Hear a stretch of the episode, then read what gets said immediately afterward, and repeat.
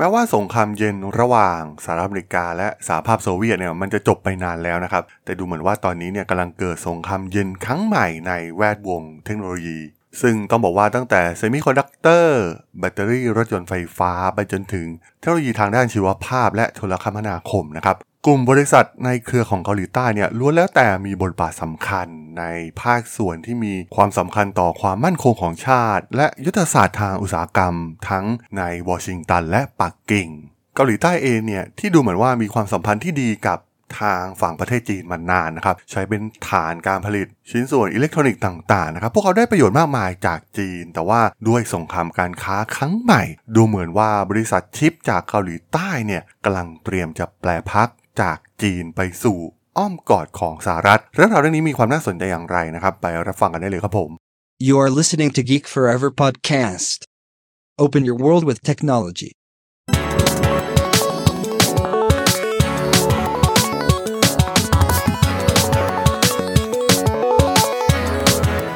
with technology.This is Geek Story.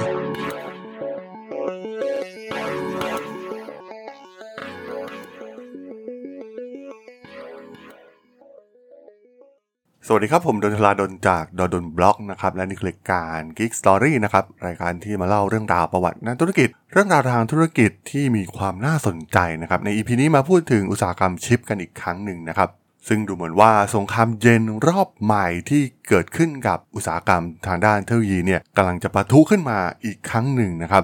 ระหว่างสหรัฐอเมริกาและพันธมิตรของพวกเขาไม่ว่าจะเป็นญี่ปุ่นหรือว่าเกาหลีใต้นะครับกับฝั่งของประเทศจีนก่อนอื่นก็ต้องมาย้อนประวัติกันนิดๆนะครับว่าทำไมเกาหลีใต้ถึงกลายมามีบทบาทสำคัญมากๆในวงการอุตสาหกรรมชิปของโลกหลังสงครามโลกครั้งที่สองเนี่ยสหรัฐอเมริกาได้สนับสนุนการเปลี่ยนแปลงหลังสงครามของญี่ปุ่นนะครับให้กลายมาเป็นเจ้าตลาดของอุปกรณ์ทรานซิสเตอร์ซึ่งตอนนั้นเนี่ยองค์กรธุรกิจของสหรัฐเนี่ยได้ถ่ายทอดความรู้เกี่ยวกับการประดิษฐ์ทรานซิสเตอร์ให้กับนักฟิสิกส์ชาวญี่ปุ่น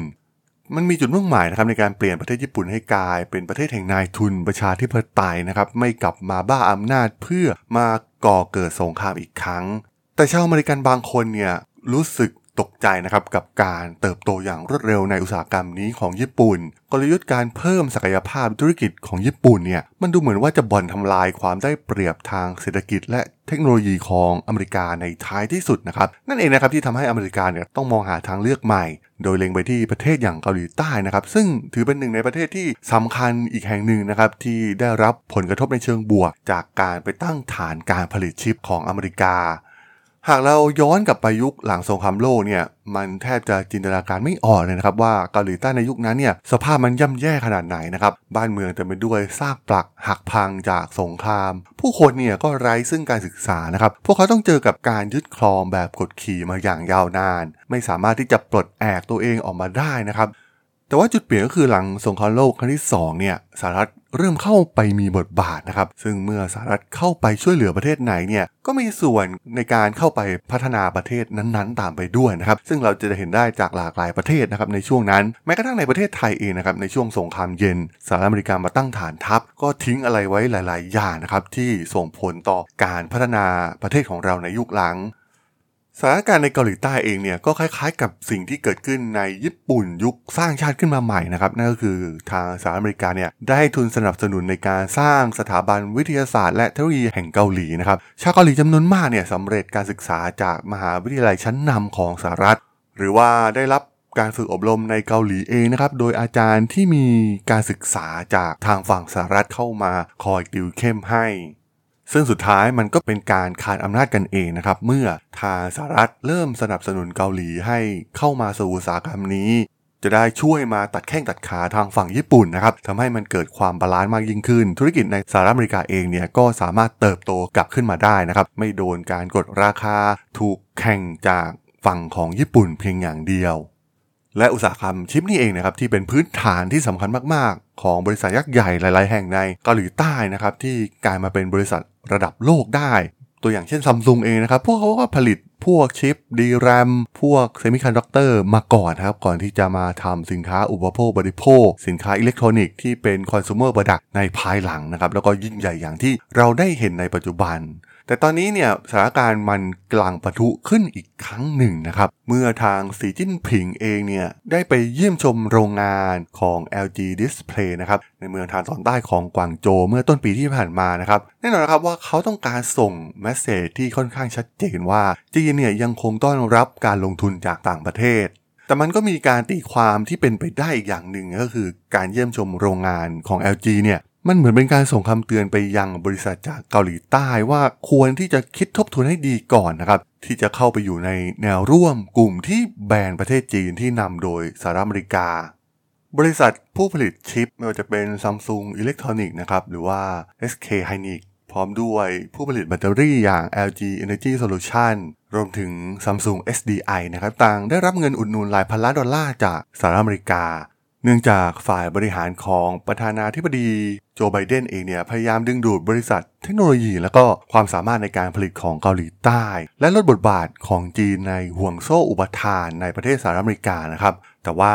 ในทางกลับกันเองเนี่ยเกาหลีใต้ก็ต้องปฏิบัติตามข้อจำกัดต่างๆของสหรัฐเกี่ยวกับกิจกรรมของพวกเขาในจีนเช่นเดียวกันรวมถึงการไปหุ้นส่วนกับบริษัทจีนซึ่งแน่นอนนะครับว่ามันทำให้เกิดกระแสตอบโต้จากทางฝั่งปักกิ่งโดยเมื่อต้นเดือนที่ผ่านมานะครับจีนได้กลับมาตอบโต้สหรัฐนะครับที่ควบคุมการขายเซมิคอนดักเตอร์ด้วยการจำกัดการส่งออกแกลเลียมและเจอร์เมเนียมนะครับซึ่งเป็นโลหะสองชนิดที่ใช้ในการผลิตชิปและอุปกรณ์สื่อสารนอกจากนี้เนี่ยทางฝั่งปักกิ่งยังสั่งห้ามผู้ประกอบการโครงสร้างพื้นฐานสำคัญสำคัญของจีนไม่ให้ซื้อชิปจากบริษัทไมครอนนะครับซึ่งทำให้เกาหลีใต้กลัวว่าบริษัทของพวกเขาเนี่ยอาจจะตกเป็นเป้าหมายเช่นเดียวกันในอนาคตจากนั้นในช่วงต้นเดือนมิถุนายนนะครับเอกอัครราชทูตจีนประจำกรุงโซลเนี่ยก็ได้เตือนทางเกาหลีใต้ต่อสาธารณะว่าอย่าพยายามแยกตัวจากเศรษฐกิจจีนภายใต้อิทธิพลหรือว่าการกดดันจากสหรัฐนะครับท่านทูตถึงกับกล่าวว่าประเทศที่เดิมพันกับความพ่ายแพ้ของจีนเนี่ยจะต้องเสียใจอย่างแน่นอนนะครับซึ่งเขาได้ประกาศอย่างแข็งก้าวซึ่งสุดท้ายเองเนี่ยก็ได้รับการตำหนิจากกระทรวงต่างประเทศของเกาหลีใต้ในภายหลัง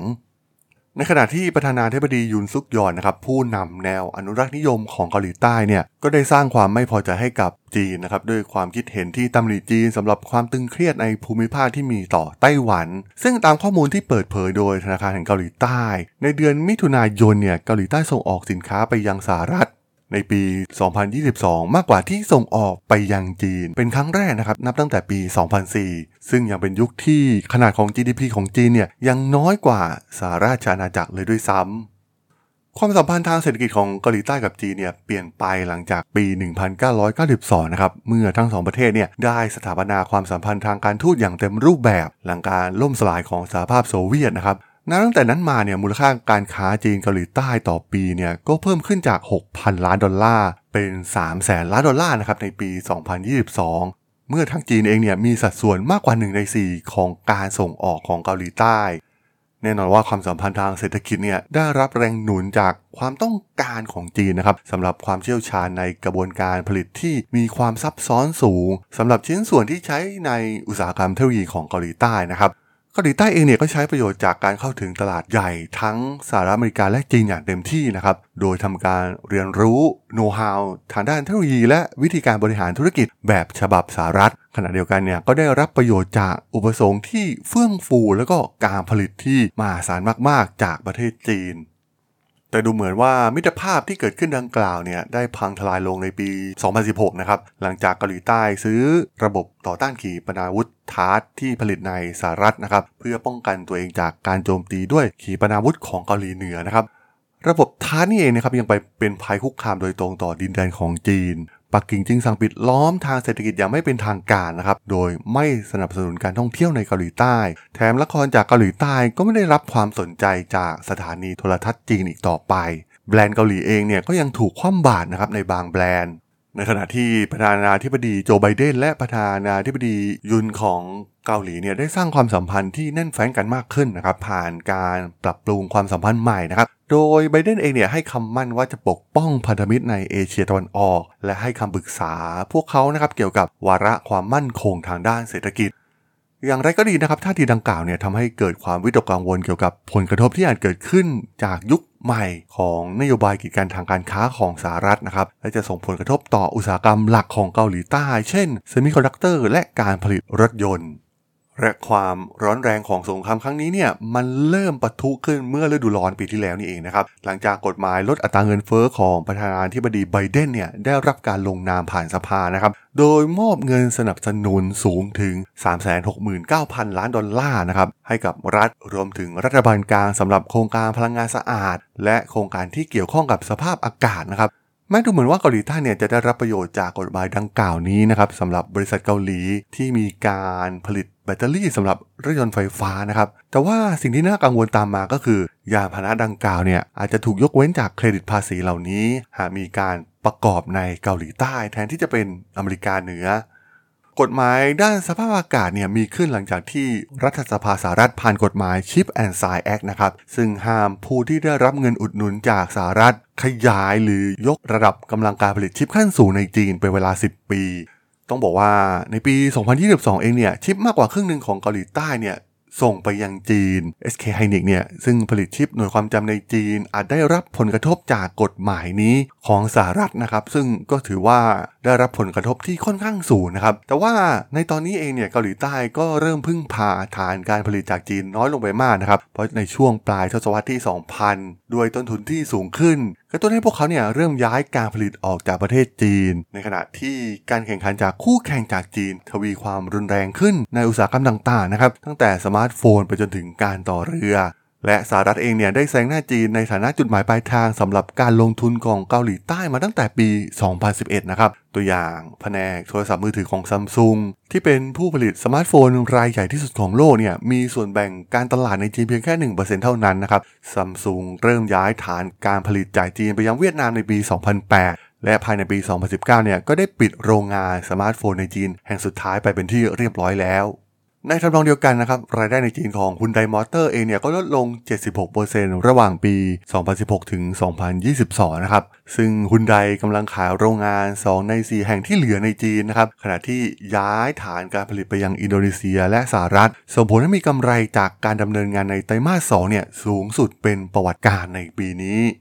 แม้ว่าบริษัทเกาหลีใต้เองเนี่ยยังคงพึ่งพาส่วนประกอบของจีนรวมถึงความรู้ความชำนาญในการผลิตและวัตถุดิบในหลายอุตสาหกรรมนะครับซึ่งมันก็ถือได้ว่ามีความสำคัญต่อความมั่นคงทางเศรษฐกิจเป็นอย่างมากแต่ว่าด้วยทางเลือกของพวกเขานะครับที่ตอนนี้เนี่ยทางวอชิงตันเองได้ส่งสัญญาณไปยังบริษัทชิปชั้นนำของเกาหลีใต้ว่าจะขยายการอนุญาตให้พวกเขาเนี่ยส่งเครื่องมือการผลิตชิปของสหรัฐทั้งหมดนะครับยกเว้นเครื่องมือที่ทันสมัยที่สุดไปยังโรงงานของตนเองในประเทศจีนซึ่งข้อตกลงดังกล่าวเนี่ยช่วยให้ Samsung และ เอส เค Hynix เนี่ยรักษาความได้เปรียบทางเทคโนโลยีเหนือคู่แข่งในจีนขณะเดียวกันก็เป็นการซื้อเวลานะครับเพื่อหาทางเลือกระยะยาวที่เป็นไปได้สำหรับโรงงานชิปในจีนที่พวกเขายังหลงเหลืออยู่ในตอนนี้สถานการณ์ในปัจจุบันเนี่ยบีบให้เกาหลีใต้ต้องทำสองสิ่งที่ควรต้องทำนั่นก็คือการลดการพึ่งพาจากจีนและการลงทุนในเกาหลีใต้ประเทศบ้านเกิดตัวเองเพิ่มมากขึ้นนะครับในช่วงไม่กี่ปีที่ผ่านมาบริษัทเกาหลีในภาคส่วนต่างๆตั้งแต่พลังงานนิวเคลียร์ไปจนถึงอุตสาหกรรมบันเทิงอย่าง K-pop เนี่ยได้พยายามในการเจาะตลาดอื่นๆนะครับเช่นในยุโรปอินเดียตะวันออกกลางละตินอเมริกาและเอเชียตะวันออกเฉียงใต้นะครับซึ่งเกาหลีใต้เองที่ถือว่าเป็นประเทศเล็กๆนะครับที่อยู่ระหว่างความขัดแย้งของประเทศใหญ่ๆแต่ก็ต้องบอกว่าเป็นเพราะวิกฤตนี่เองนะครับที่ขับเคลื่อนประเทศของพวกเขาให้ประสบความสำเร็จอย่างที่เราได้เห็นกันในทุกวันนี้นั่นเองครับผมสำหรับเรื่องราวของสงครามเย็นรอบใหม่ในอุตสาหกรรมชิปใน อี พี นี้ผมก็ต้องขอจบไว้เพียงเท่านี้ก่อนนะครับสำหรับเพื่อนๆที่สนใจเรื่องราวทางธุรกิจเทคโนโลยีและวิทยาศาสตร์ใหม่ๆที่มีความน่าสนใจก็สามารถติดตามมาได้นะครับทางช่อง Geek Forever Podcast ตอนนี้ก็มีอยู่ในแพลตฟอร์มหลักๆทั้ง Podbean, Apple Podcast, Google Podcast, Spotify, YouTube แล้วก็จะมีการอัปโหลดลงแพลตฟอร์ม Blogdit ในทุกๆตอนอยู่แล้วด้วยนะครับถ้ายังไงก็ฝากกด follow ฝากกด subscribe กันด้วยนะครับแล้วก็ยังมีอีกช่องทางหนึ่งในส่วนของ ไลน์ แอด ที่ แอท ธราดล แอท ที เอช เอ อาร์ เอ ดี เอช โอ แอล สามารถแอดเข้ามาพูดคุยกันได้นะครับผมก็จะส่งสาระดีๆพอดแคสต์ดีๆให้ท่านเป็นประจำอยู่แล้วด้วยนะครับถ้าอย่างไรก็ฝากติดตามทางช่องทางต่างๆกันด้วยนะครับสำหรับใน อี พี นี้เนี่ยผมต้องขอลากันไปก่อนนะครับเจอกันใหม่ใน อี พี หน้านะครับผมสวัสดีครับ